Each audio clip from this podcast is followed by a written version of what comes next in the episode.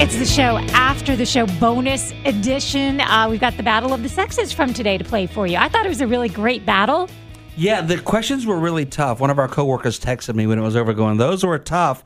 On Wednesdays, because of Trivia Nation being our sponsor on the Battle of the Sexes, we like to use some questions inspired by Trivia Nation. And I'll be honest, those questions can be tough. Well, think about what that means. So, if it's a Trivia Nation question and you're going to play team trivia somewhere, you're going to have a group of people noodling out the answer. They're going to have a few minutes to come up with it. Versus in the Battle of the Sexes, it's you and only you, and you've got five seconds. So they're, they're, the, the questions are tough. See how well you do. This is the Battle of the Sexes. Here are the rules, because without rules, we'd have. Ah!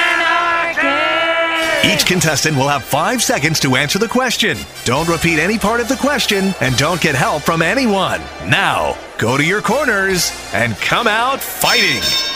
Here we go. Wednesday morning Battle of the Sexes brought to you by Trivia Nation. And if all goes well, Eden will be hosting another round of Trivia Nation tonight. Yes, of course, with all the venues, you need to check with them first for Trivia Nation. So if you play team trivia anywhere around town, check with your venue and find out if they're going to be open. For me, it's Julep at V Pizza in Palm Valley. And find a show near you at trivianation.com. Back for his day number three. Please welcome in our champion, James.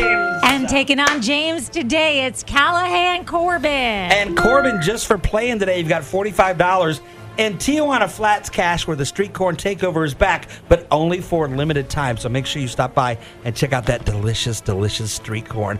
All right, guys, because Trivia Nation is our sponsor, on Wednesdays we do Trivia Nation inspired questions, kind of a potpourri of subjects. First question goes to our returning champion, James. James Berry Gordy Jr. founded Motown Records in 1959 in what Midwestern U.S. city? Detroit. Yep. Nice work, one for you. All right, Corbin. Asa Candler founded the Coca Cola Company in 1892 in what southern U.S. city? Atlanta, Georgia. Nice job. Tied score. James, which element on the periodic table is represented by the letters Fe? Selenium. No, that's iron. Ooh, okay. That's a break for you, Corbin. If you get this one right, you could pull ahead. Corbin, which element on the periodic table is represented by the letters Na?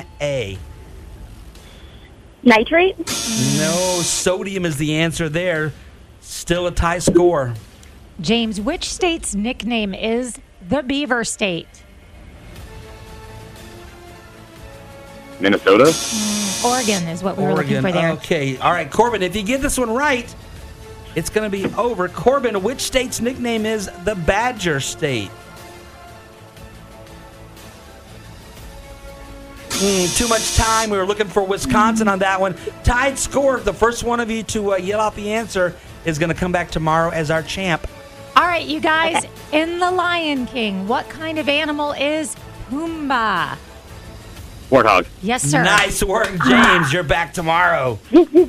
Men, men, men, men, men, men, men, men. It's great to be on a ship with men and sail across the sea. Oh, we don't know where we'll land or when, but it's great to be with men. It's great to be with men. Cause men can sweat and men can stink, and no one seems to care. Oh, we'll throw the dishes in the sink and clog the drain with hair. Oh, Clog the drain with hair, oh, men, men, men. It's a ship all filled with men. So batten down the ladies' room, there's no one here but men.